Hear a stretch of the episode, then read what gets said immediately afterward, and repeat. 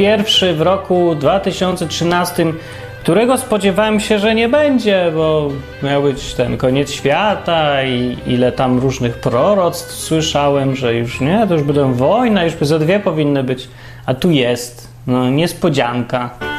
Z czego wnoszę, że nikt nie wie, co się będzie działo i nie należy się spodziewać rychłych końców świata. Poza tym byłem trochę chory, gardło mi tego, ale już mogę mówić. I to dobrze, bo mam dzisiaj dobry temat. Wracając do takich standardowych bardziej odcinków odwyku, czyli o no, kawałek historii, o Biblii. Dzisiaj będzie o Pontius Pilatus. To był facet, facet znany z tego, że ukrzyżował Jezusa. No.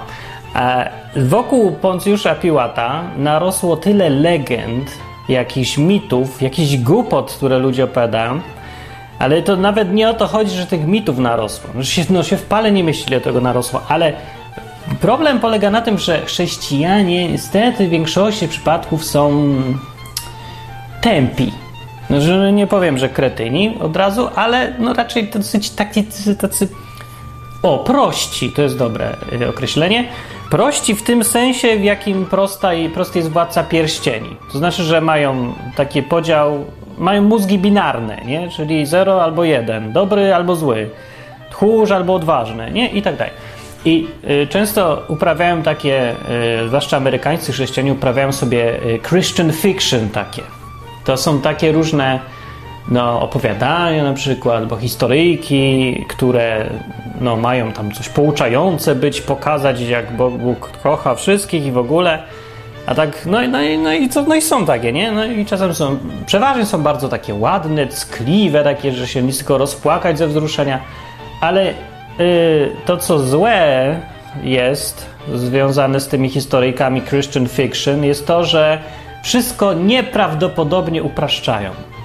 Postacie z Biblii, które są wielowymiarowe, trudne, skomplikowane, czasem trudno zrozumieć postępowanie, trzeba znać historię, nie? jakiś kontekst. No więc te postacie biorą i robią z nich takie kukiełki, które mają tylko jedną cechę w ogóle, jedną, jednowymiarowe są. Albo pół, jakby się dało, to by też były. No, żeby każdy wiedział, że, nie wiem, że tam, yy, że o Józef, ten ze Starego Testamentu, to był marzyciel i już. I robią wokół tego taką całą otoczkę. To był marzyciel. A na przykład Piłat, to y, się w tych, z tych historyjek wynika, że wszyscy uważają, tak, tak, wynika z historyjek, że to był tchórz. O, i to jest jego główna cecha podstawowa.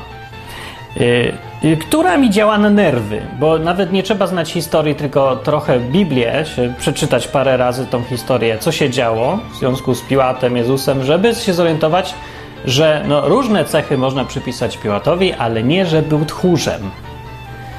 Bo to akurat najmniej widoczna cecha jest u niego. Dobra, ale to tak historycznie. Kto to był? I czy to w ogóle była postać historyczna przede wszystkim? No to była. I raczej się nie da, e, nie ma tutaj pola na dyskusję. Mimo, że o tym okresie, e, no, kiedy żył Jezus, powiedzmy, ten po, rok 0 i tam do 30 ileś. O tym okresie dużo materiałów historycznych nie ma w porównaniu z innymi okresami Rzymu. Jest dosyć mało, ale są jednak. Więc na podstawie historyków, Józef Flawiusz przede wszystkim, od niego wiemy najwięcej o Piłacie. Yy, pisze o nim też Filon z Aleksandrii. Tacyt też wzmiankę ma o tym. I jedna jest rzecz, która, yy, która no, cały, jeżeli ktoś miał jeszcze wątpliwości, czy Piłat żył, to ta rzecz e, te wątpliwości odrzuca zupełnie. Nie ma już wątpliwości, bo w 1961 roku jeden Włoch, jak mu było, o Antonio Frowa się nazywał, znalazł tabliczkę z tego e, limestone, jak to jest po polsku limestone? Wapień. No, wapienną taką tabliczkę. Tak wygląda. I jak widać, na niej jest napis. Napis jest niepełny, ale jak się uzupełni, dosyć łatwo tworzyć całość. To mówi Dis Augustis Tiberium Pontius Pilatus Prefectus Judea Fecit dedicavit. Prawdopodobnie jest napisane i wszystko to wskazuje. Co oznacza, że to jest dedykacja. Od Pontius Pilatus do Augustus Tiberium, czyli do, dla Tyberiusza. Po prostu tabliczka jakaś tam na teatrze znaleziona, którą de, w której jest dedykacja od Piłata do, dla Tyberiusza. No co, to jest jedyny, jaki znamy do, no jak na razie, archeologiczny dowód, materialny, taki co można dotknąć, zobaczyć. W Muzeum w Jerozolimie jest, jak ktoś by chciał. Ona jest w Jerozolimie. Muzeum Izraelskie to się nazywa. Ja nie wiem, że jest w Jerozolimie. Przy jakimś Tel Awiwie. No, no nie wiem. Aha, tak, w Jerozolimie jest Muzeum Izraelskie. Może chce ktoś zobaczyć na własne oczy, jak nie wierzy, że żył Piłat. No to ma tutaj kawałek kamienia, gdzie jest wyraźnie napisane. No i fajnie, nie? No to jest, jak mówię, jedyny kawałek archeologiczny, historyczny, dotykalny, który jest. Ale przekazy historyków nie pozostawiają wątpliwości, że taki ktoś był i trochę coś tam o nim wiemy. Znaczy nic nie wiadomo o jakichś dzieciństwach czy coś, tylko okres, kiedy był ważny. A był ważny w latach 26 do 36 naszej ery. Przez 10 lat był prefektem Judei. I tutaj pierwsza rzecz, którą ludzie powszechnie myślą, że yy, uważają, że Piłat był prokuratorem. Też było takie stanowisko w Rzymie. Otóż nie był prokuratorem, był prefektem. To nie ma tam większej różnicy tak naprawdę. E, prefekci byli dopiero od roku tam chyba 44, no, a wcześniej byli prefekci, potem byli prokuratorzy. Bo któryś z tych historyków się machnął, walnął się, chyba ten, y, ten Filon czy ktoś, chyba on, chyba on, tak. Y, I pisał o mylnie o Piłacie, że był prokuratorem. No więc nie był, tylko pomylił sobie nazewnictwo, bo pisał prawdopodobnie w późniejszym okresie o przeszłych wydarzeniach, więc pomieszał. Ale nieważne, nieważne. Ważne, żeby pamiętać, że był prefektem y, w Judei przez 10 lat. Jak to politycznie wyglądała sytuacja wtedy? To ona była bardzo ciekawa. Rzym okupował tereny Izraela dzisiejszego, nie? Podzielił sobie to wszystko według swoich tam, yy, jak, jak sobie chciał, nie? No i część, częścią, jedna, interesują nas dwie części właściwie, Galilea i Judea. Judea jest bardziej interesująca. To jest ten teren, na którym yy, stoi, tam jest Jerozolima, tam jest świątynia, tam jest centrum życia Izraela. Yy, prowincja się nazywa Judea i do czwartego roku naszej ery zarządzał nią Herod. Któryś tam z Herodów, ich tam i było pełno, tych Herodów. Nie pamiętam teraz, mi się nie chce sprawdzać. Mniejsza z tym. W czwartym roku ma Herod Wielki, tak? Nie, nie, nie. Po, po Herodzie Wielkim jeszcze yy, rządził yy, któryś tam jego syn. No, i on przestał rządzić i od tego momentu do roku 44, tak? No, chyba, tak rządzili bezpośrednio z ramienia Rzymu prefekci Judeą.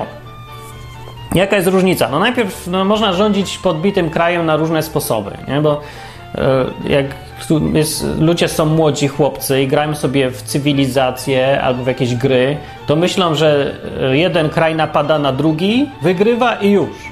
No nie ma nigdy już, bo tam są jacyś ludzie żyją, tam trzeba dalej nimi rządzić zarządzać tym wszystkim, oni się będą buntować albo nie będą się buntować. Więc tak naprawdę podbicie kraju to jest początek dopiero problemów dla tego, kto podbił, a nie koniec. To nie jest, że. Nie, no jakby, gdyby druga wojna światowa skończyła się inaczej, Niemcy by zajęli całą Europę, to dopiero by mieli problem. Bo teraz próbuj pan rządzić całą Europą, z tym całą mieszanką narodów i zastaną jakąś sytuacją. No można wszystkich zabić oczywiście, ale to jest bez sensu, bo to w ogóle po co? To chodzi o to, żeby rządzić, mieć korzyści, żeby było fajnie, nie? żeby być takim wielkim władcą, uznanym. No, w każdym razie początki się, e, jak jeden kraj podbija drugi, to ma z nim problem. I trzeba nim jakoś rządzić, więc są dwa sposoby główne, albo no trzy. Pierwsze, eksterminacja. Jest najgłupszy sposób, bez sensu i nikt tak nie robi. Chyba, że no, jakieś są po, powody irracjonalne przeważnie. Drugi sposób, rządzić bezpośrednio. No, czyli instalujemy tam własnych urzędników wyższych, nie? Jakiegoś tam króla, nie króla, gubernatora, namiestnika, wszystko jedno, jak się nazwie, on rządzi. Ale jest problem, bo rządzi obcy, więc ludność na tym terenie czuje się źle, bo ma wrażenie, że jest pod okupacją, no bo jest pod okupacją i się bunty tam niemiło się żyje i w ogóle. No i trzeci sposób jest najsprytniejszy i Rzym często go stosował. Ustanawia się lokalne, lokalne władze na danym terytorium, które no, są zaprzyjaźnione, powiedzmy, z, e, z tym okupującym krajem. Co miał przypadek w Polsce, na przykład e, za czasów Związku Radzieckiego. E, no, Polska niby miała własny parlament, który tam nie miał do gadania i własnego pierwszego sekretarza, czy jak to nazwać. I niby był rząd polski, Polska była niby niezależna, niby była niepodległa właściwie formalnie, ale tak naprawdę odpowiadała przed prawdziwym zwierzchnikiem, Związkiem Radzieckim. Nie? No i tak samo było za czasów Rzymu w Judei. Dokładnie ta sama sytuacja i dokładnie ten sam stosunek ludności do Rzymian, jak Polaków do ruskich. To jest ta sama sytuacja, kalka normalnie. Polacy jak Żydzi. No my powinniśmy rozumieć dobrze, co jest napisane w Nowym Testamencie. Czuć to. No i ta. No i dobra. I teraz, mówię, były sytuacje w Judei, kiedy do czwartego roku rządzili lokalni yy, królowie, tak zwani właśnie Herod Wielki, nie król tam, do jego przyszli mędrcy do niego, do króla. On był taki król jak z koziej dupy trąba, bo tak naprawdę to on, no, robił tam co chciał, ale odpowiadał przed Rzymem, więc on był no, w takiej sytuacji, że wszyscy go nienawidzili właściwie, nie? No, to jest taki ciężki los marionetkowego króla, nie? Że e, lokalni go nienawidzą, bo jest kolaborantem, a kolaborant go nim pogardza, no bo to jest jakieś... Tam, wiadomo, że nie ma nic do gadania, uważa się za króla. No ogólnie problem. I często tacy ludzie yy, są, no, jakby powiedzieć, albo wariatami, albo są przesadnie w jakąś stronę, idą jakiś tu sadyzm, tutaj jakieś tam. No bo to jest wiadomo, sytuacja dla człowieka jako człowieka trudna, bo nie czuje się, nie wiadomo wobec kogo być lojalnym, nikt go nie lubi. No i ważne. W każdym razie od czwartego roku było to, zmienili koncepcję Rzymianie i Judea została, była bezpośrednio zarządzana przez prefektów. I Pontius Pilatus był piątym prefektem w kolejności. Yy, I 10 lat rządził całkiem niedługo, w porównaniu z poprzednimi, zdaje się, od 26 do 36. No i yy, jego rządy były ciut inne niż poprzednich prefektów. Jak mówię, prefekci yy, rzymscy, no to jest już otwarta sytuacja, kiedy kraj jest okupowany, więc się nastroje jak to, buntownicze podnoszą wtedy bardziej niż za czasów Heroda. No bo Herod niby nasz własny, niby Żyd, taki Żyd też słaby z niego, ale jednak. Nie? A tutaj już Rzymianin rządzi i to w Jerozolimie. Żydzi byli bardzo religijni. W tamtym okresie to było maniactwo. To było istne Radio Maryja. To jest. Radio Maryja to zostaje za nimi jeszcze. Ale właściwie to ten sam klimat. Tak, to jest dobrze powiedziane. Radio Maryja takie było. Cały Izrael Radiem Maryja. Nie no, zawsze są wyjątki, no, ale to była ogólna tendencja dominująca. Lokalnie na terenie Judei rządził Sanhedryn. Ta prowincja Judea miała bardzo specyficzne warunki w porównaniu ze wszystkimi tam innymi prowincjami. Tak naprawdę każdy kawałek Rzymu miał trochę inną sytuację i Rzym się dostosowywał bardzo sprytnie do tego i bardzo elastyczny był. W Judei była bardzo duża suwerenność, wbrew pozorom, dla lokalnych władz. No z powodów przeważnie tych religijnych, bo Żydzi byli nienormalni. I Rzymianie wiedzieli o tym i wiedzieli, że no, Rzymian dla, okupo, dla kraju okupującego wiadomo, że najważniejszą rzeczą jest, są dwie. No, zbierać podatki i mieć święty spokój. I tyle. Nie? No, no to, co jeszcze możesz chcieć? Nic. No, mieć korzyści i, i, ten, i spokój. Żeby nie było buntów, nie trzeba się było przejmować. Niech się żyją. Niech płacą już. Wiadomo, każdy zawsze to jest tak samo w historii całego świata, odkąd były imperia. No i tak samo Rzymianie, ale Żydzi się mieli dużo swoich maniactw takich, religijnych, strasznie. I Rzymianie chcąc mieć i podatki, i spokój, bardzo dużą autonomię im przekazali. Więc Sanhedryn, czyli rada, e, ta żydowska rada najwyższych tam zwierzchników, religijna, miała władzę cywilną też i miała bardzo dużą tą władzę. Właściwie zarządzała wszystkim. To była lokalna władza, tak naprawdę. Natomiast namiestnik Rzymu miał taką władzę ostateczną i pilnował, żeby ten Sanhedryn w miarę normalnie rządził i nie robił problemów Rzymowi. Poza tym Rzym zostawiał sobie zawsze prawo do y, kar śmierci. Kar śmierci, y, kar, wyroki y, śmierci mógł oferować już tylko ktoś z ramienia Rzymu, a nie lokalne tam władze. I y, to jest ważne w sytuacji Jezusa. Nie? Dobra, więc taka była sytuacja polityczna.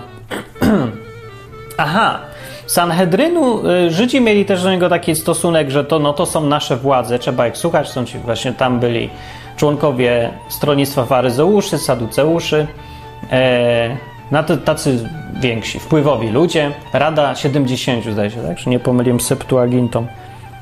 No ile ich tam nie było, tylu. Było w Sanhedryn ta rada rządziła i najwyższy kapłan był właśnie de facto rządzącym krajem. No. Czy krajem to tam dużo rządzić w sumie nie trzeba było, ale trzeba zawsze sądzić yy, i takie organizacyjne rzeczy.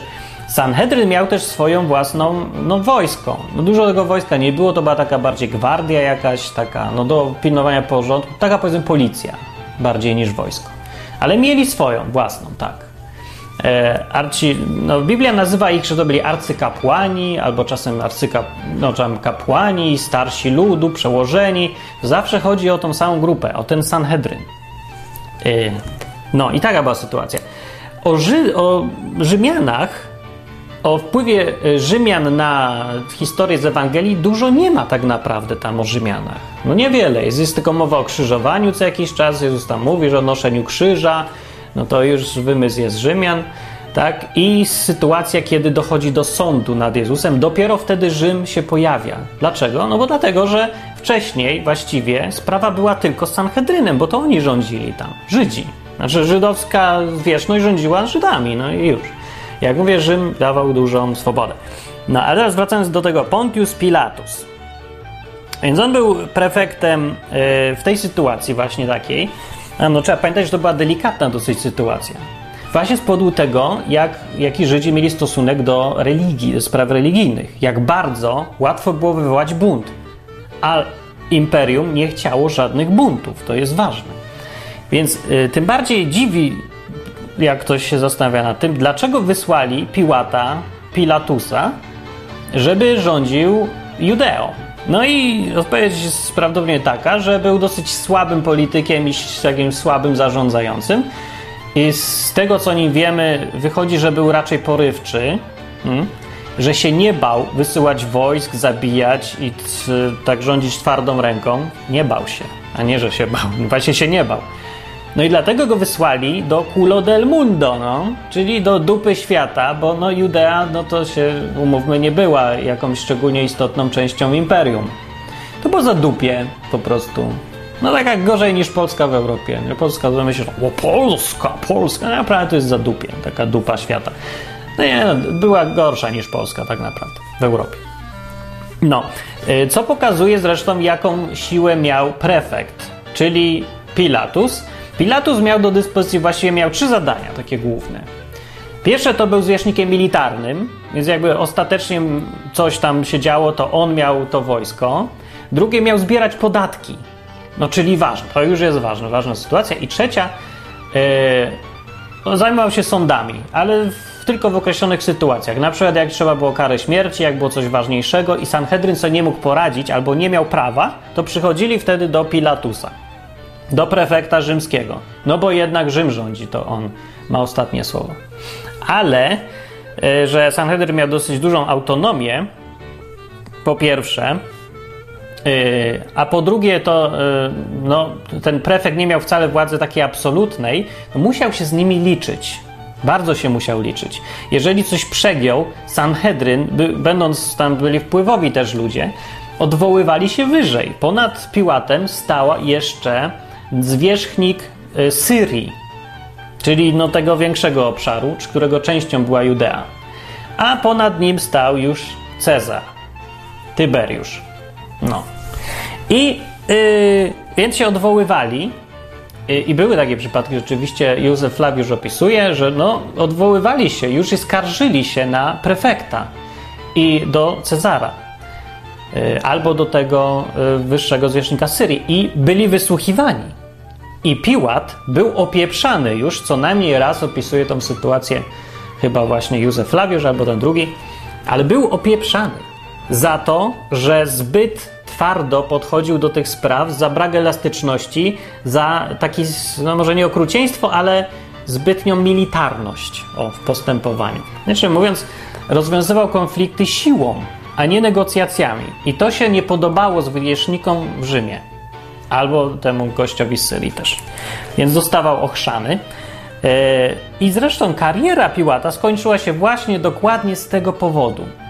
Skończyła się tak, jak opisuje Józef Flawiusz, że e, w roku chyba 36, tak, yy, sytuacja miała takie miejsce, że w Samarii jakaś grupa postanowiła, grupa ludzi postanowiła się udać na górę Gerazim i tam zobaczyć jakieś tam rzeczy święte, artefakty czy co.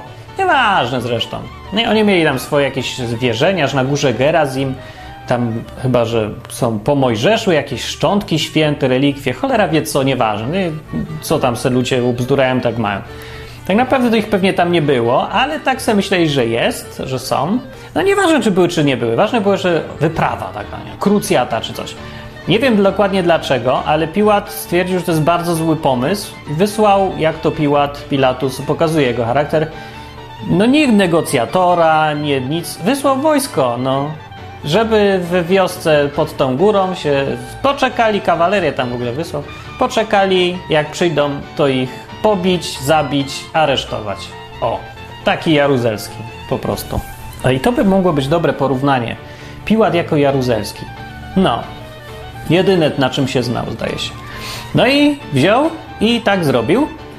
I kupę ludzi, jak zaaresztował, to zabił. Potem kazał ześciąć. I yy, to już było za dużo. Więc naska, skarga poszła do niego, do Rzymu. I yy, nie, nie do Rzymu do jego zwierzchnika w Syrii, zarządcy Syrii, i on, zarządca Syrii, kazał mu się wytłumaczyć z tego i wysłał go do Rzymu, do Cezara. No i akurat podczas tego, moment, tego czasu, jak e, Pilatus wędrował sobie do Rzymu, e, na dywanik, do dyrektora, no to akurat Tyberiusz umarł. No i tyle. Było kariery, Pilata już nie wrócił do tej e, swojej Judei. No, tak mu się skończyło. Więc, y, a zaczął w ogóle karierę też od takiego incydentu, y, który Flawiusz opisuje. Pokazuje też o Piłacie znowu dużo. Piłat miał w dupie wszystkie wierzenia religijne Żydów. I nie zlubił Żydów. Ewidentne to jest ze wszystkiego, co nie wiemy. Nie lubił, nie interesowało go to, miał to gdzieś i uważał, że to jest głupie. No. E, I jego postępowanie wyraźnie o tym świadczy. Na przykład był e, e, taki zwyczaj e, w tej prowincji Judei, e, w stosunkach rzymsko-żydowskich był taki zwyczaj, że jak Rzymianie wjeżdżali z oddziałami do Jerozolimy, wojsko, to e, Rzymianie zdejmowali te swoje emblematy, nie? bo oni nosili te tam różne orły, nie orły, sztandary mieli tam, no nie sztandary, jak się nazywa. No takie insygnia legionów różne, nie? Tam z tymi orłami, z wizerunkiem Cezara przede wszystkim. I dla Żydów, którzy się trzymali Starego Testamentu i to nawet bardziej niż trzeba, no mówię, religijnie byli strasznie, normalnie mówię, Radio Maryja i tak dalej. Tak walczyli o, te, o to, że tam są wizerunki, jak y, rodzina, prawda, wiadomo czego, o krzyż pod pałacem prezydenckim, nawet bardziej walczyli. Ale z tą samą pasją właśnie człowieka religijnego głęboko. No i y, to, że y, Rzymianie mieli te swoje wizerunki czy coś i wchodzili do świętego miasta Jerozolimy z tym, z podobiznami, z rzeźbami, nie? Tego nie wolno, Bóg zabronił. Drugie przykazanie z tych dziesięciu, które sobie potem niektórzy ignorują teraz, ale no to pokazuje, jak ważne było też to przykazanie, że nie będziesz robił rzeźbionych wizerunków dla Żydów. Więc w każdym razie, jak przychodzili ci e, Rzymianie, to zdejmowali to wszystko w Jerozolimie, żeby nie robić, nie dawać powodu do buntu. Był taki zwyczaj. Pilatus, Pontius Pilatus to olał. Więc wszedł niby to zdjął, jak już wchodził do Jerozolimy, ale potem stwierdził, ewidentnie musiał stwierdzić, że to jest głupie, nie będzie Rzym z, z siebie durnia robił i jakieś i obrazki zdejmował, yy, które świadczą o potędze Rzymu, czy coś, dlatego, że oni mają jakieś problemy religijne. Mam to w dupie. I w nocy, no ale tam zachował jakieś tam polityczne pozory dyplomatycznie, w nocy oni to wnieśli z powrotem. Te wszystkie e, emblematy. I Żydzi się dowiedzieli, jak się dowiedzieli, zobaczyli, że mają znowu też swoje rzeźby, rzeźbione rzeczy, które nie wolno, Rzymianie przychodzą bunt. Więc przyszli, delegacja, starsi, ważni, wszyscy przyszli do Pilatusa i mówią, że hej, mamy taki układ i taki jest zwyczaj, że rzeźb się tu nie wnosi, bo to święte miasto i nasze zwyczaje religijne mówią, że Bóg nie chce. Co właśnie nie do końca prawda, jak się przeczyta w, w Torze, to Bóg mówi, że nie wolno robić podobizn rzeźbionych, żeby się im kłaniać. Więc ja nie wiem, na jakiej zasadzie to, czy Rzymianie się kłaniali tym wizerunkom, przetraktowali jak, jako boską symbolikę taką, nie wiem. Jeżeli tak, no to, no to może i mieli rację Żydzi, ale może nie mieli. No tak czy inaczej, tak bardzo w to wierzyli, że poszli i mówią, nie zgadzamy się na to. Nie, masz to zdjąć. A Pilatus powiedział, nie zdejmę i co mi zrobicie? Mam w dupie wasze wierzenia.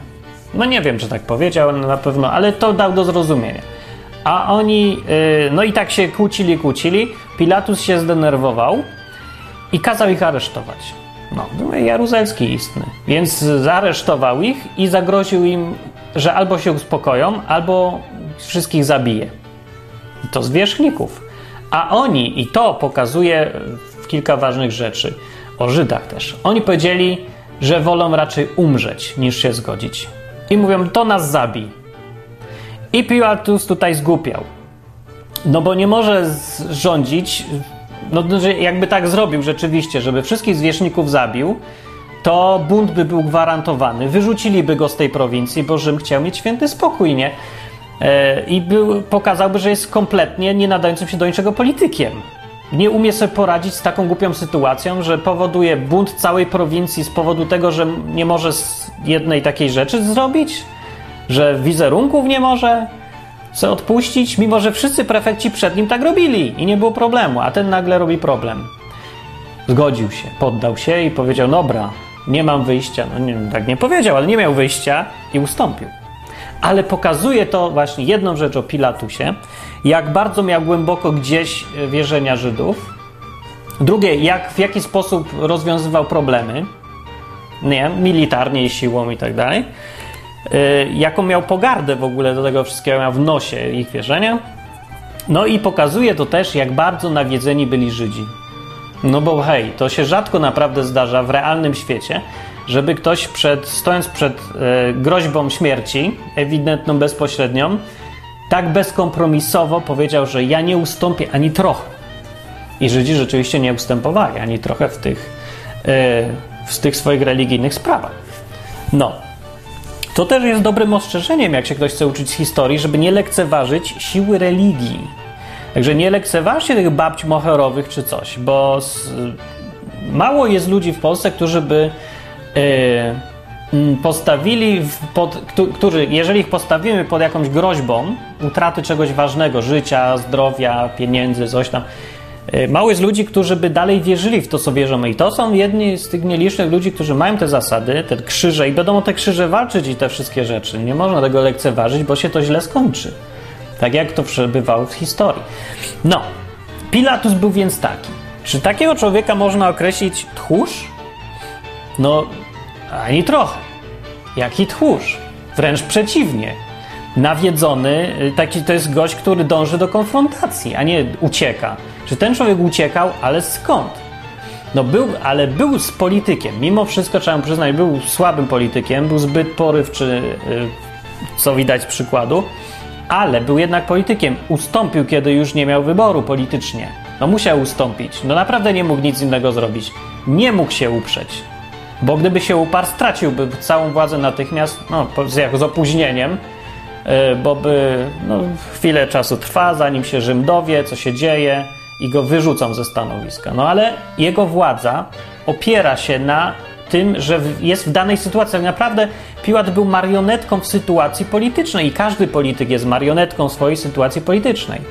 Ma jakieś, jakieś pole decyzji, ale tak naprawdę jest ograniczony masą rzeczy. To jest ważne o Piłacie.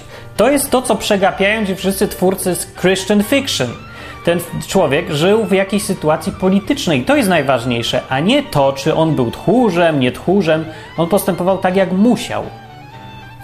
No, musiał, czy nie musiał, ale konsekwencje, jakie mu groziły yy, za złamanie zasad yy, gry politycznej, były tak wielkie, że nie był w stanie się przeciwstawić temu. Bez ponoszenia dużych, naprawdę ogromnych konsekwencji. I to nie jest tchórzostwo, to jest wyrachowanie. Polityka po prostu. Polityka. No. Jedna, y, co tu jeszcze było o Piłacie? E, o tytule już mówiłem. Aha, jaką władzę miał właśnie ten Piłat? Albo jak, nie powiedziałem właściwie, jak wielkim zadupiem była ta Judea, żeby było jasne. To pokazuje e, ilość wojska, jakie miał do dyspozycji prefekt Judei. No więc było to około 3000 mniej więcej. Plus minus tak to szacują się tam w Wikipedii.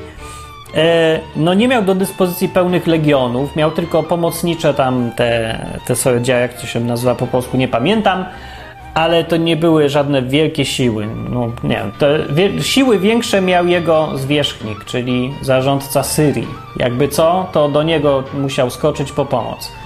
No więc tak naprawdę to mówię, nikt się tam nie przejmował specjalnie Judeo. no i słusznie. Znaczy potem się okazało, że nie słusznie. O, jeszcze, jeszcze, była, jeszcze jedna sytuacja, yy, co, która pokazuje olewanie Piłata yy, Żydów i religii. Była taka sytuacja, yy, Józef Flawiusz znowu opisuje, kiedy że Piłat postanowił zbudować akwedukt. No bardzo dobrze, nie? W końcu ktoś zbudował akwedukt w Jerozolimie. Że w Jerozolimie on był? No gdzieś go budował, nie, nie wiem, gdzie nie pamiętam. W każdym razie budował bardzo dobrze infrastruktura i w ogóle, tylko że sfinansował to pieniędzmi ze świątyni. No. I to było głupie. No, Piłat albo nie rozumiał, co robi, albo nie chciał rozumieć, albo, no, że nie wiem, rozumiał i, i chciał wkurzyć ludzi, albo nie wiadomo co. No, nie, on ewidentnie nie lubił Żydów, no albo nie lubił religijności. No tak czy inaczej, zabrał te pieniądze ze świątyni, może stwierdził, nie wiem, że albo się marnują, a tutaj ludzie będą mieć co pić. No, to co lepsze, dajcie ludziom pić, czy tam pieniądze składować na świątynię? No tak czy inaczej, zabrał te pieniądze, zbudował akwedukt.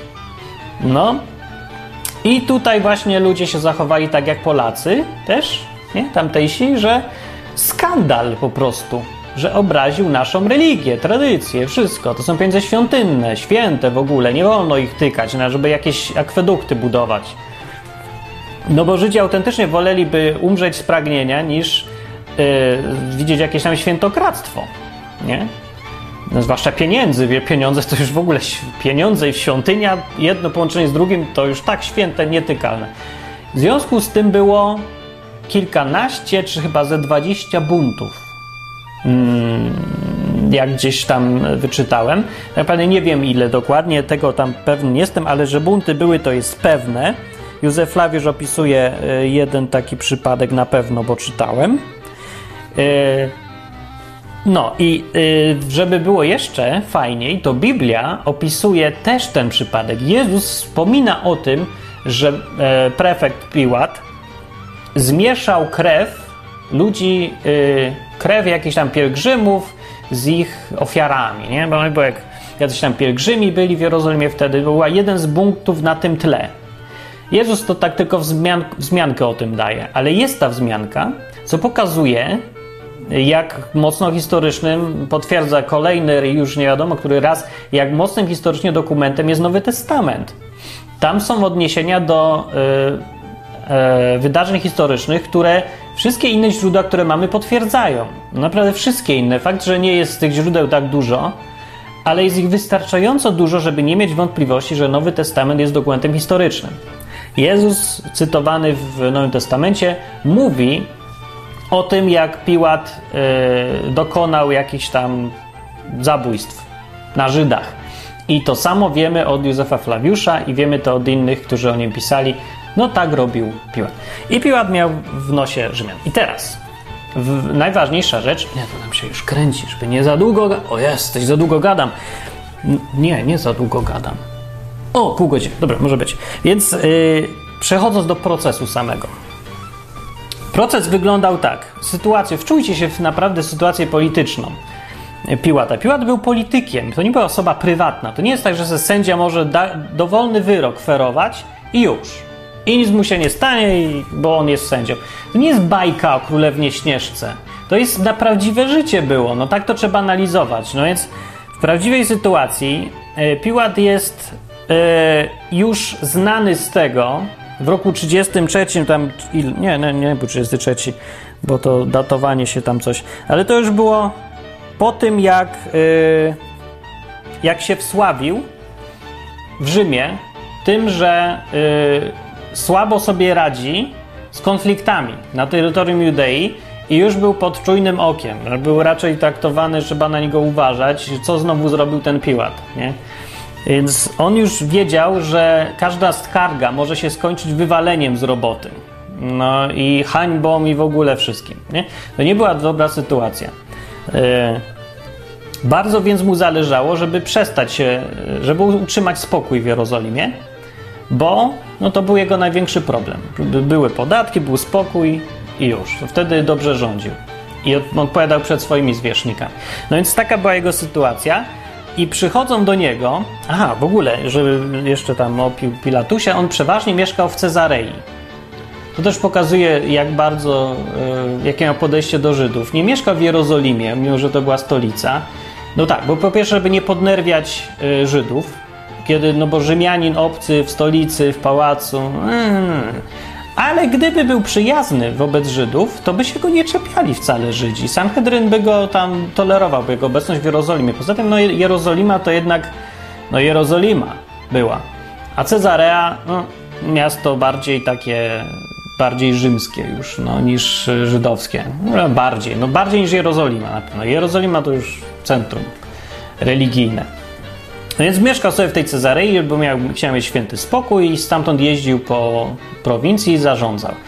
Ale jak było większe święto, Pascha zwłaszcza, największe wtedy, czy ja wiem, czy największe, no jedno z naj, tych największych, to przyjeżdżał do Jerozolimy.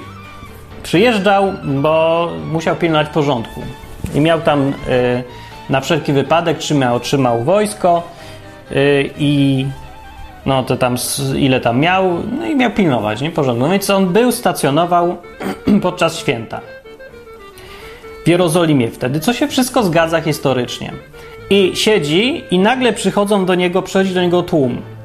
I Piłat, co sobie może myśleć Piłat? Mówi, rany boskie, cesarskie, mówi. E, bo że stosunek do religii to miał taki, że ją olewał, więc raczej tak nie myślał, ale myślał, rany Cezara yy, i Rzymu i jego wielkiej glorii. Ale znowu będzie problem jakiś. Albo był może wkurzony, albo coś. No, na pewno nie podobała mu się sytuacja. Przychodzi do niego tłum, Sanhedryn, jego przeciwnicy polityczni właściwie, tacy w tej sytuacji dziwnej, bo to byli, oni byli podlegli Rzymowi, ale jednocześnie byli wrogo nastawieni do Rzymu. Byli trochę wrogo, trochę nie wrogo. No, sytuacja była strasznie dziwna, bo do Sanhedrynu najwyższego kapłana wybierali Rzymianie. To było dziwne. To nie Żydzi se sami wybierali. Najwyższy kapłan zwierzchnik Sanhedrynu był mianowany przez yy, zarządcę Syrii, czyli zwierzchnika, prefekta Piłata.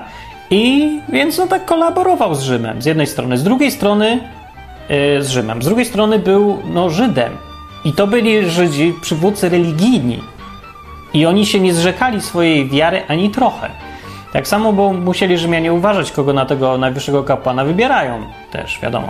Ogólnie, no więc sytuacja była taka trudna naprawdę politycznie. To nie jest łatwa sytuacja polityczna. I trzeba mieć dużo zręczności dyplomacji, której Piłat nie miał, więc wywoływał bunty, więc to się nie podobało. Yy. No więc przychodzi ta, przychodzą do niego, jakiegoś faceta przynoszą i mówią zabij go. Więc Piłat po pierwsze mówi, nie będę nikogo zabijał i od tego zaczyna, bo tylko dlatego, że wy mi każecie, mam, bo wiecie, gdzie was mam. Nie? Tak delikatnie daje do zrozumienia. Jest absolutnie to wszystko logiczne. I mówi, nie mam go za co zabić. Za co go mam zabić? A oni mówią, że tam... No i właśnie. I teraz Sanhedryn, e, jako że oni byli w... No, sytuacja Sanhedrynu polityczna wobec Jezusa też była taka trudna. Jezus się robił strasznie popularny, a ewidentnie sprzeciwiał się e, zastanemu statusowi quo religijnemu. Czyli gdyby Jezus miał władzę realnie, to mógłby zlikwidować wszystko, na czym się opierała siła, potęga, bogactwo członków Rady Najwyższej Żydowskiej, Sanhedrynu. Więc chcieli go zabić z przyczyn politycznych. Religijnych też, ale religia była, no to właśnie jedno z drugim. No, była trochę, nie wiadomo co było dla nich ważniejsze. Może dla każdego trochę co innego, ale to się jedno z drugim łączyło. Więc przynoszą, przyprowadzają tego Jeszuę i e, rabina i do. I teraz muszą przekonać Rzymianina, prefekta, żeby się zgodził wydać wyrok śmierci, bo oni prawnie nie mogli. Mógł tylko prefekt. A prefekt znany był z tego, że nie znosił Żydów, nie lubił religii, był wrogo nastawiony, ale z drugiej strony miał rękę chętną do zabijania ostatnio. Się nie bał, nie bał się zabijać jak trzeba. To wiedzieli. I tak było tak naprawdę historycznie. Ani, że był tchórzem, ani trochę. Więc go chcieli zmanipulować. I mówią tak, mówią, no nie, jest coś tam, że nam nasze prawa takie są i siakie i nam każą zabić. Wiedzieli pewnie, że Piłat się nie zna na tych prawach, bo się nie zna. On przyznaje w Ewangelii, jest napisane, że on nie wie, on nie jest Żydem i go to nie obchodzi. Tak do zrozumienia. Te ich wasze prawa. Rządźcie się sami według swoich praw. To nie jest sprawa Rzymu. Bo nie była. Rzym się nie wtrącał w sprawy religijne tak naprawdę. I... Yy, a oni mówią, yy, no nie, bo my go chcemy zabić. To już jest prawo Rzymu no to on musiał jako sędzia niestety wziąć się za sprawę.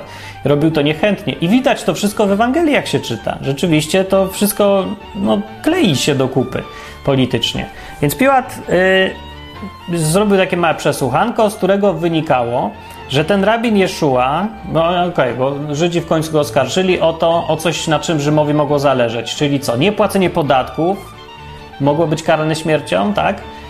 Y, i y, no, bunt przeciwko Rzymowi. Y, co jeszcze? No niewiele. Nic, jakieś takie bunt, przestępstwo, tyle. Więc oskarżyli go o to, że nie płacił, wzywa do niepłacenia podatków, nie, bo tam jakiegoś przekonał, tam kiedyś w Ewangelii jest, nie, że wziął tego poborcę podatkowego i przekonał go, żeby szedł za nim zamiast zbierać podatki. Chodź za mną, powiedział. A to się okazało, że o, to może być użyte przeciwko niemu teraz. No i że obwoła, obwołuje się królem. Twierdzi, że on jest królem, więc jak on, no to już nie Rzym i nie prefekt. I to już zainteresowało Piłata na tyle, że zrobił przesłuchanko i z przesłuchanka krótkiego, bo wystarczyło, wynikało, że ten rabin Jeszua nie jest żadna postać yy, polityczna, tylko jakiś filozof. I już. I tam gada coś o prawdzie, moje królestwo nie jest tego świata. Więc Piotr twierdzi, nie ma go za co zabić. Nie ma po prostu. To Żydzi go z jakichś swoich powodów chcą zabić. I to nie moja sprawa. Więc wyszedł do nich i mówi, to nie jest mój problem, nie mam go za co zabić. Za co? Go chcecie zabić do jasnej cholery. A oni przestali mu w ogóle tłumaczyć i po prostu stwierdzili, że będą tylko wrzeszczeć. I jeszcze użyją tłumu, podburzą wszystkich i w ten sposób wymuszą na Piłacie to, żeby skazał Jezusa. Więc Piłat próbował dwa triki i to było jednak zręczne politycznie z jego strony. Dwóch trików spróbował, żeby się wyłgać z sytuacji. Bo nie chciał skazać niesprawiedliwie, zupełnie. Y, po pierwsze, nie chciał skazywać niesprawiedliwie kogoś na śmierć, ale to takie, wiecie tam, Piłat z zabijaniem się nie przejmował. E, po pierwsze. Yy, po drugie, i to jest ważniejsze, Wczujcie się w sytuację Piłata. Piłat nie chciał być marionetką w rękach Sanhedrynu, bo yy, wkurzało go to właśnie, że nie może robić co chce. On tam chciał robić co chce. Z tej historii krótkiej, którą wiemy o nim, yy, widzimy, że postępuje tak, jak on chce, lekceważąc te wszystkie yy, jakieś religijne, lokalne problemy. Po prostu chciał robić to, co uważa za słuszne. Chciał zbudować akweduk, to zbudował. Wziął finanse stąd, skąd mógł. A ci się buntują i nie mogą, nie? E, chciał pokazać normalnie, żeby Rzym się zachowywał jak zwycięzca, a nie jak pokonany i nie zdejmował wizerunków Cezara, tylko wszedł dumnie, bo to oni tu rządzą. Okazało się, że nie może. Więc na to był wkurzony. Dlatego nie chciał zabić Jezusa głównie. Dlatego, bo nie chciałby się czuć jak marionetka w rękach Sanhedrynu. No. To widać przecież. Jak się pomyśli trochę politycznie, to widać tą sytuację, nie? Jak się czyta. Poczytajcie sobie. E, no. I wyżej mówię, dwa triki znalazł. Pierwsze był lokalny zwyczaj, no tyle to już on wiedział o lokalnych zwyczajach, że się raz do roku wypuszcza przestępcę. Nie? I wziął jakiegoś bandziora z najgorszego, którego ludzie raczej nie lubili i tego Jeszuę i powiedział, że jednego wypuszcza. No i się okazało, że wpływ Sanhedrynu jest na ludność jest tak duży, że albo może, nie wiem, coś zwyczajów nie znał, albo sytuacji, w każdym razie zagłosowali nie na tego, kogo chciał i się nie mógł wyłgać. Drugi trik, jak się dowiedział e, Pilatus, Pontius Pilatus, że ten Jeszua urodził się na terenie Galilei, a nie Judei, stwierdził, nie moja sprawa, bo nie moja prowincja. Ześlijcie go do zarządcy prowincji Galilea. I już. To go odesłali. A zarządcą Galilei był Herod, któryś tam z kolei. Ich tam było pełno. I Herod się najpierw ucieszył, że o, sławny gość przyszedł, a potem, e, jak ten sławny gość nie chciał kooperować, ani go zabawiać, ani nic w ogóle, tylko jakiś taki niemrawy, dziwny. No, to go wyśmiał, wykpił, jeszcze tam go pobił, pobił lekko i odesłał z powrotem. No, i odesłał z powrotem i niestety dla Piłata, bo Piłat myślał, że problemu się pozbędzie. Odesłał z powrotem z różnych przyczyn, bo może, że ja nie wiem, jak dokładnie tam sytuacja wyglądała, bo terytorialnie rzeczywiście był niby, Jeszua był poddanym Heroda, bo był no, w Galilei się urodził, nie? Ale z drugiej strony, w przypadki kary śmierci nie mógł rozstrzygać ten e, zwierzchnik Galilei, tylko musiały być rozstrzygane przez rzymskiego namiestnika, więc ten po, po drugie. A po trzecie, przestępstwo chyba, o ile jakieś było, to miało miejsce na terenie Judei, a nie Galilei, więc chyba ten. No nie, ja nie wiem jak to było, ale to do dzisiaj. Dzisiaj są te same problemy zresztą w sądach. Który sąd ma rozstrzygać kwestie? I nie udało się drugi trik Piłatowi. Co mógł zrobić? Więc Piłat w takiej sytuacji. Na samym końcu, jak już yy, widać, bo nie idzie coś przekonywanie tego Piłata, Sanhedryn stwierdził, zagroził wprost. Powiedział, że doniosą do Cezarowi, że do Cezara, jeżeli go nie skaże, tego faceta, że toleruje ludzi podających się za króla, za Cezara. No. Już powiedzieli, że my nie mamy króla, mamy Cezara. Tak, takie zdanie powiedzieli do y, członkowie Sanhedrynu do Piłata. Co jest dosyć dziwne dla, Ży, dla Żydów, nie? bo Rzymianie, Żydzi zawsze mówią, że król jest naszym, Bóg jest naszym królem, a nie Cezar. Nie? Ale w tym wypadku powiedzieli tak nie po to, że chcieli zadeklarować, że odcinają się od Boga, tylko dlatego, że chcieli przypomnieć, że taka jest sytuacja polityczna, że każdy, kto się y, chce uzurpować sobie jakąś władzę i nie uznaje władzy Rzymu, jest przeciwnikiem Cezara i należy mu się śmierć. I chcieli mu pokazać, że doniosą do Cezara coś takiego, to będzie się musiał Piłat tłumaczyć mocno. I Piłat z różnych, z tych wszystkich miał taką nawałę powodów, żeby go skazać, że go w końcu skazał. Ale trudno mu się naprawdę dziwić w sytuacji, jeżeli się weźmie pod uwagę całą polityczną otoczkę. Po pierwsze, miał groźbę problemów ze strony Sanhedrynu, którzy z jakiegoś powodu się uwzięli na tego faceta i go chcieli skazać, ewidentnie. Nie wiadomo dlaczego, ale chcieli i musieli przejść przez prefekta. E, po drugie, no, nie znosił tego, że jest, czuje się manipulowany przez y, Żydów, bo to on był zwierzchnikiem, a tak naprawdę czuł się jakby był podwładny. No bo był, znaczy no nie mógł w tej sytuacji, nie mógł się narazić na bunt. No taka jest y, różnica między władzą formalną a realną. Realną władzę w tej sytuacji mieli Żydzi, Sanhedryn, a nie Piłat. Piłat miał nominalną, formalną władzę, ale no nie mógł nic zrobić, nie mógł z nią nic zrobić. Jedyną alternatywą, żeby go nie skazać, było liczyć się z buntem otwartym i to w święto, i wie, największe w Jerozolimie, co by pokazywało kompletną niekompetencję Piłata jako polityka, gdyby to dotarło do Rzymu. Zwolnienie byłby, miałby pewne w takiej sytuacji. No, bunt oznacza, bunt w tej prowincji oznacza, że przez najbliższe trzy lata nie będzie żadnych podatków, że trzeba będzie wysadzić legiony, żeby to uspokoić, że przez następne lata znowu będzie, wszyscy będą zburzeni, trzeba ich będzie uspokajać, zanim to wróci do jakiejś normy. E, I rzeczywiście się potem okazało w 1966 roku, po takim większym buncie, właśnie Żydów ostatecznym, Rzymianie stwierdzili, że nie da się rządzić tą prowincją i z, zrównali z ziemią Jerozolimę, Żydów przesiedlili, w no, Żydzi sami się przesiedlili właściwie, no ale z, zlikwidowali już, no, no nie dało się po prostu. No. Więc to była realna groźba buntu, jak najbardziej realna. Więc co miał zrobić Piłat, się pytam was. No, co byś ty zrobił na jego miejscu? Jeżeli uczciwie się zastanowisz nad tym, to musisz przyznać, że masz straszny problem teraz.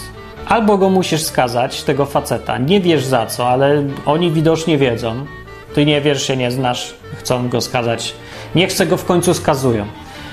E, tu uważa, że jest niewinny, więc demonstracyjnie pokazał Piłat, że uważa go za niewinnego, umył tam ręce, pokazał, że tylko na prośbę i tylko na e, wniosek Sanhedrynu go skazuje, bo nie wie o co chodzi.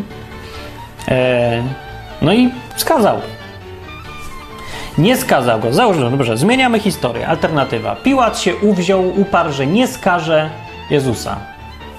E, po pierwsze, musiałby go chronić jako zwierzchnik Rzymu, więc musiałby wysłać wojsko, żeby z tego tłumu Jezusa wyciągnąć. Więc jeżeli by tam nagle się pojawiło jeszcze wojsko w dniu Paschy, w Jerozolimie, Rzymianie, nie? ci bezbożni w ogóle, sprzeciwialiby się y, przywódcom religijnym y, w największe tam święto, nie? No to jakby się to mogło skończyć tylko buntem. Bo to nie da się inaczej. Sanhedryn miał tam swoją gwardię, dużo nie miał, ale miał, więc by pewnie, ale to by nie było potrzeba. Po prostu cała Jerozolima by, słysząc co się stało, w wersji oczywiście przetworzonej przez Sanhedryn, odpowiednio dla ludu i nagłośnionej, natychmiast by był bunt. Więc Piłat by musiał całe wojska, nie? wziąć całe wojsko, które ma, zmobilizować, ustawić wszędzie, gdzie trzeba, żeby spacyfikować miasto. To, no już samo to by wywołało bunt. Gdyby się nagle wojsko pojawiło w dniu Paschy wszędzie w tych świętych różnych miejscach. Jeszcze trzeba pamiętać, że wtedy nazjeżdżali do Jerozolimy ludzie z najróżniejszych stron świata, bo miasto było pełne Żydów. Sama liczba tych ludzi z różnych części świata, nie tych rozproszonych jeszcze, sama liczba tych ludzi y, dawała duże szanse na to, żeby skutecznie obalić Rzymian w tym dniu, właśnie, w tym momencie. Gdyby się jeden wielki bunt podniósł, po prostu by wleźli do pałacu i tam jakieś straty by były, ale by przejęli władzę w Jerozolimie. Zwyczajnie.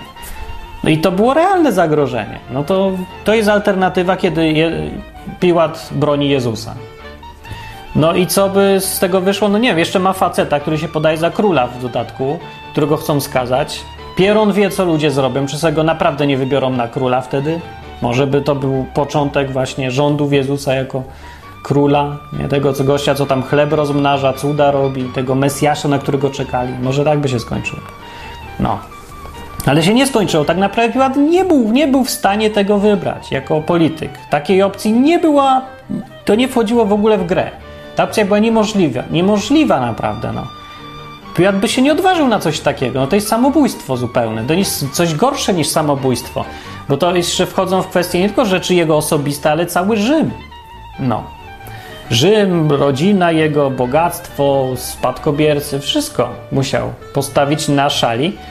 E, no i nie był w stanie tego zrobić, więc e, ostatecznie tak trzeba widzieć rolę Piłata i tą sytuację. I teraz tej ludzie twierdzą, że Piłat był tchórzem. No to jest naprawdę głupota. To jest e, nieznajomość już naprawdę nie tylko historii, ale to jest takie podejście człowieka w bajkowy sposób do historii. Nie? Że każdy za może co chce, a po prostu on tylko się przestraszył. Słyszałem właśnie jakąś, jakąś historię z jakiegoś tam bloga, czy nie bloga, yy, cytowaną, yy, taką długą opowieść o Piłacie. No i właściwie historycznie ona była całkiem dobra, ta opowieść, tylko cały czas podkreślano, jak to się, że Piłat drżał ze, drżał ze strachu. Piłat drżąc ze strachu przywołał Jezusa i go zapytał coś tam, coś tam, nie? Jak, jakiego strachu on drżał znowu? A czego, że on się miał tak bać znowu? Strasznie, ten Piłat. To jest ten sam Piłat, co już zabił wcześniej dziesiątki Żydów, co groził wszystkim śmiercią, co postępował wbrew lokalnym zwyczajom, bardziej niż jego poprzednicy. Wszyscy jego poprzednicy. Dobra, jeżeli się Piłat bał jako prefekt y, Judei, to co powiedzieć jego poprzednikach, którzy ustępowali już jeszcze więcej Sanhedrynowi? Także e, w Rzymianie wchodzili do Jerozolimy potulni jak baranki, zamiast jako zwycięzcy wchodzić z tymi swoimi wszystkimi emblematami, to jest to wszystko ściągali. To oni byli bardziej tchórze. No to co, wszyscy prefekci Rzymu to są tchórze nagle? I późniejsi prokuratorzy też? W ogóle cały Rzym to jedna wielka tchórzliwość nagle się okazuje. Według tych historii jakichś o Piłacie. Nie, no ludzie, nie, naprawdę, politycznie. A teraz, na sam koniec jeszcze, jak w takiej sytuacji interpretować, y, jak sobie odpowiedzieć na pytanie, kto ponosi odpowiedzialność za skazanie Jezusa w tej sytuacji? No, politycznie a, nie ma wątpliwości, że ci, którzy, którym najbardziej zależało na śmierci Jezusa, którzy do tego doprowadzili i e, byli tymi, którzy mm, no, podejmowali decyzje, a nie byli pionkami, no to byli, był Sanhedryn, zwierzchnicy żydowscy po prostu. No więc to nie, nie, nie upraszczam świata do tego, że no, Żydzi zabili Jezusa. Nie Żydzi, tylko po pierwsze, tylko e, przywódcy, religijni, cywilni, najbardziej bogaci ludzie, przywódcy zwyczajnie, przywódcy, politycy, o, tak, władza, władza żydowska, no. Oni, władza skazała Jezusa, tak. E, no tak, no bo mówię, Piłat był, ani nie chciał, ani nie chciał, jego to nie obchodziło, ale był zmuszony sytuacją do tego, żeby zrobić to, co chcieli. Z dużo do gadania nie miał, właśnie nic nie miał do gadania. Nic nie mógł w tej sytuacji zrobić ale nie mógł zrobić dlatego, bo on też był w maszynerii tej całej władzy i polityki. Więc jakby to tak popatrzeć sobie, podsumować sytuację, to można dojść do wniosku niepokojącego, że to wszystko się stało, bo się musiało stać, bo nie mogło się stać inaczej. Bo przecież ci, co skazywali Jezusa, ci żydowscy przywódcy, oni nie skazywali dlatego, że go nie lubili, albo że byli tacy źli, nie wiem, jak to pokazują w tych wszystkich ja, filmach, filmach o Jezusie, że chodzą tacy, ha, ha, ha, zabijmy kogoś, ha, ha, ha. No ludzie, to nie mówię, to nie jest bajka. To są normalne, to jest normalne życie. Pieniądze, wpływy, władza, coś, co masz do stracenia. To były powody, dla którego Sanhedrin skazał Jezusa. Więcej, to były całkiem szlachetne czasem powody. Oni autentycznie uważali, że Jezus jest problemem dla całego narodu że jego obecność, jego działalność publiczna y, może wywołać zamieszki, nie?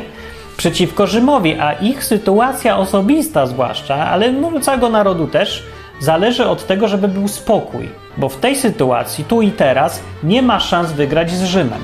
To byli całkiem rozsądni politycy i nie chcieli po prostu się podkładać. Nie chcieli dać pretekstu Rzymianom, żeby im odbierali przywileje, władzę, ale tak naprawdę głównie o władzę chodziło. No.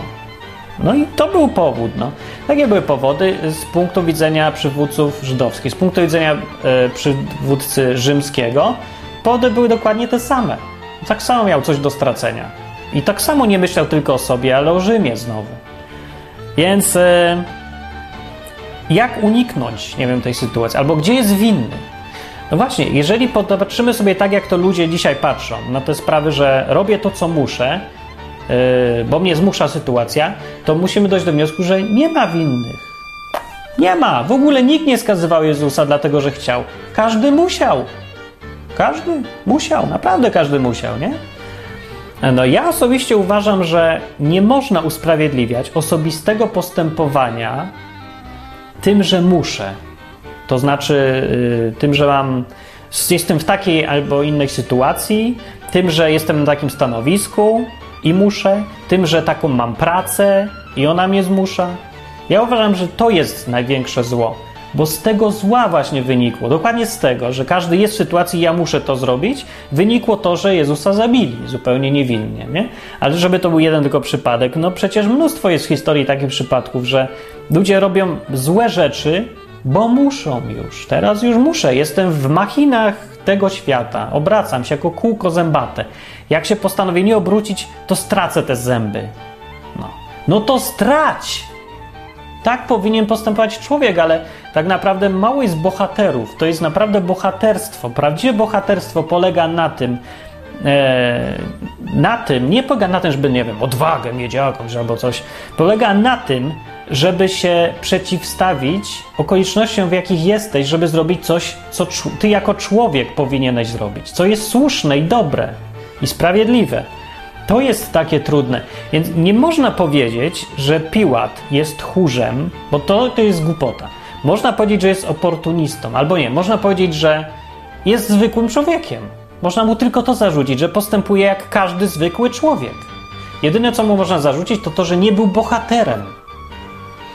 Ale spodziewać się po wszystkich ludziach, że będą bohaterami uważać to za coś normalnego, no to jest straszna arogancja, uważam. Jeżeli ty sam nie robisz tak i nie jesteś bohaterski yy, i robisz coś, co musisz, nie? chociaż czasami to jest jakieś dwuznaczne, nie płacisz podatki, mimo że uważasz, że są niesprawiedliwe i niesłuszne na przykład, nie? bo podporządkowujesz się y, jakimś tam wymaganiom prawa, które są często głupie i złe i prowadzą do złych rzeczy, no ale robisz tak, nie? Może jesteś komornikiem, musisz zabrać komuś, kogo stąd skazał ewidentnie niesłusznie, a może jesteś sędzią i musisz tak skazać, bo ci tak prawo każe. Nie? A może, nie wiem, jesteś kierowcą autobusu i nie możesz skręcić w prawo, żeby jakiejś tam staruszce skrócić drogę, bo musisz jechać według trasy i musisz jechać według trasy, bo ci tak ustalono. Jeżeli tego nie potrafisz zrobić, to jakim prawem wymaga się od wymagasz od Piłata, żeby on był bohaterem, kiedy on miał dużo więcej do stracenia. No. Więc to nie, nie, to nie jest tchórzostwo. Wymaga się od nas nie, tylko, nie tego, żebyśmy byli normalnymi ludźmi, zwykłymi, żyjącymi w zwykłych czasach, bo to jest o wiele za mało. Bo to normalni, zwykli ludzie e, robią te wszystkie najgorsze rzeczy w historii, zwłaszcza w XX wieku, jakie widzieliśmy to oni się zabijają, strzelają do siebie i giną milionami w czasie I wojny światowej, bo każdy był w ramach systemu, bo ludzie gdzieś tam na górze ruszają strzałkami na mapie, a ludzie na dole wszyscy w ramach tego, że są normalnymi, zwykłymi, porządnymi ludźmi, obywatelami, patriotami, robią co im się każe, oni giną i zabijają innych ludzi milionami. To jest to, że e, żeby mogło mieć miejsce coś takiego jak e, eksterminacja ludzi w obozach koncentracyjnych w czasie II wojny światowej, to musi do tego zorganizować się cały system, cała organizacja, mnóstwo zwykłych, normalnych ludzi. To nie jest w stanie zrobić garstka sadystów, którzy są opętani myślą, że trzeba eksterminować jakąś rasę. Takich ludzi było mało, ale ci, co to naprawdę robili, to byli normalni ludzie, zwykli ludzie. Jeden robił cegły, z których powstali bara powstały baraki, drugi był maszynistą w tym pociągu. Ktoś zbudował ten pociąg, ktoś położył tory, ktoś tym zarządzał, ktoś był księgowym. Bez tych zwykłych, normalnych ludzi te okropności by się nie działy. Więc mówię, wymaga się od nas nie, żebyśmy byli normalnymi ludźmi. Zwykły, porządny człowiek to jest ktoś, kto odpowiada za ludobójstwo będąc normalnym, zwykłym człowiekiem. Tak jest, tak to działa na świecie. Piłat był zwykłym, normalnym człowiekiem. Był. Ludzie Sanhedrynu też byli, przywódcy Sanhedrynu byli zwykłymi, normalnymi ludźmi, nie jakimiś potworami.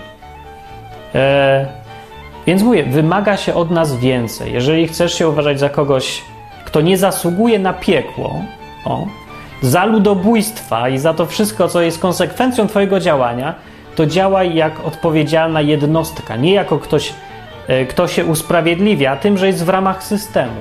To nie system jest zły, to ludzie, to nie system będzie sądzony, to ludzie będą sądzeni. Jak Bóg osądzi tych wszystkich ludzi, którzy są częścią tego, co się dzieje, systemu i uważają, że są ok, bo robią to, co im się każe? No, chyba nie za dobrze oceni, bo Bóg, będzie, Bóg to właśnie ma gdzieś. Bóg ocenia jednostki zawsze. Nie będzie można powiedzieć, że ja byłem żołnierzem, walczyłem za ojczyznę. To wpuść do nieba, Bóg. Proszę bardzo, błogosławie, wejdź. Ilu zabiłeś Niemców? Dziesięciu. O, super, masz wyższe stanowisko. Nonsens. Bóg powie, dlaczego zabiłeś dziesięć osób, a ty się tłumacz. I to nie będzie dobre tłumaczenie, bo mi kazał mój, nie wiem, kapitan w wojsku. Bo mi sierżant powiedział, zabij, to zabiłem. To nie wystarczy. No nie według Biblii. No Bóg tak nie sądzi. Wiem, że tak się ludziom wmawia, że to tak działa, ale to tak nie działa. No jeżeli uważasz, że tak działa, to musisz uznać, że y, bycie Piłatem było bardzo przyzwoitym człowiekiem, wszystko było wspaniale i trzeba go naśladować. Naśladujmy Piłata. Jak chcemy być porządnymi ludźmi, uważasz, że to cię zwalnia? od osobistej odpowiedzialności, naśladuj Piłata. A ja wolę naśladować Jezusa. Niestety ktoś, kto naśladuje Jezusa, może często skończyć tak jak Jezus. A nawet jeżeli nie, bo to tak aż tak znowu często no nie musi być, to jednak Biblia mówi, że każdy, kto chce naśladować Jezusa i żyć pobożnie, tak jak jest napisane, że tak jak Bóg by chciał, będzie znosić prześladowania. To nie jest, że może, tylko że będzie. No nie jest powiedziane jakie, to dobrze. wcale bym nie chciał jakoś kończyć w bolesny sposób. Ale że są, no były już i są i będą. Właśnie dlatego, że będąc y, naśladowcą Jezusa, będziesz musiał wcześniej czy później, albo może ciągle, sprzeciwiać się systemowi, nie być porządnym człowiekiem zwykłym. Będziesz musiał być olać to usprawiedliwianie się z warunkami, w jakich jesteś i być kimś dużo więcej niż Piłat. No. Bycie Piłatem nie wystarczy. No i to było tyle na temat e, Pontius Pilatus, tak się nazywał, prefektus rzymski na prowincji Judei, który 10 lat w historii, jego znamy mniej więcej, i uważa się go za tchórza, co jest z nieporozumieniem zupełnym, a przegapia się to, co jest najważniejsze w tej sytuacji tragicznej, dosyć takiej dramatycznej. Ale my nie jesteśmy w o wiele lepsi wszyscy. No to tyle, to był odwyk. See ya. Sponsorujcie, jak uważacie, że to jest fajne, myśli, coś się można nauczyć, coś dowiedzieć, zmusza do myślenia, no to zróbcie tak, żeby on istniał dalej i dorzućcie tam co łaska. Na stronie www.odwyk.com i komentarzy, dużo komentarzy. A, jeszcze jedna rzecz jest, informacja.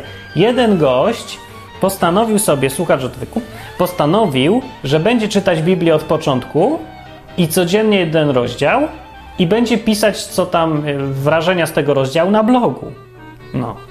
I można sobie, to jest fajny sposób, żeby czytać razem z nim całą Biblię, przeczytać, jednocześnie sobie móc pogadać, jeden rozdział dziennie, fajne, nie? Tylko nazwa jest głupia jakaś, bo nazywa się jakoś biblializator. Biblializator? Biblializator. No, no to w każdym razie taka nazwa, ale plus ma ta nazwa taka, że jak się wpisze w Google biblializator, to wyskoczy tylko ten blog, więc łatwo znaleźć. To, to ja zapraszam, bo pomysł jest fajny, a dzisiaj zdaje się napisał, akurat czytał ten rozdział o Onanie, prawda? Patronie wszystkich, yy, no nie wiem, czy, czyim patronem jest święty Onan, ale nie wiem, czy święty, też chyba nie. W każdym razie o tym jest rozdział, więc można, dobra okazja, żeby w komentarzu yy, powiedzieć, co się o tym myśli. I codziennie jeden rozdział. Fajny, nie? Biblializator. Różne fajne są inicjatywy, ja będę ogłaszał takie jak będą się pojawiać. Dobra, koniec.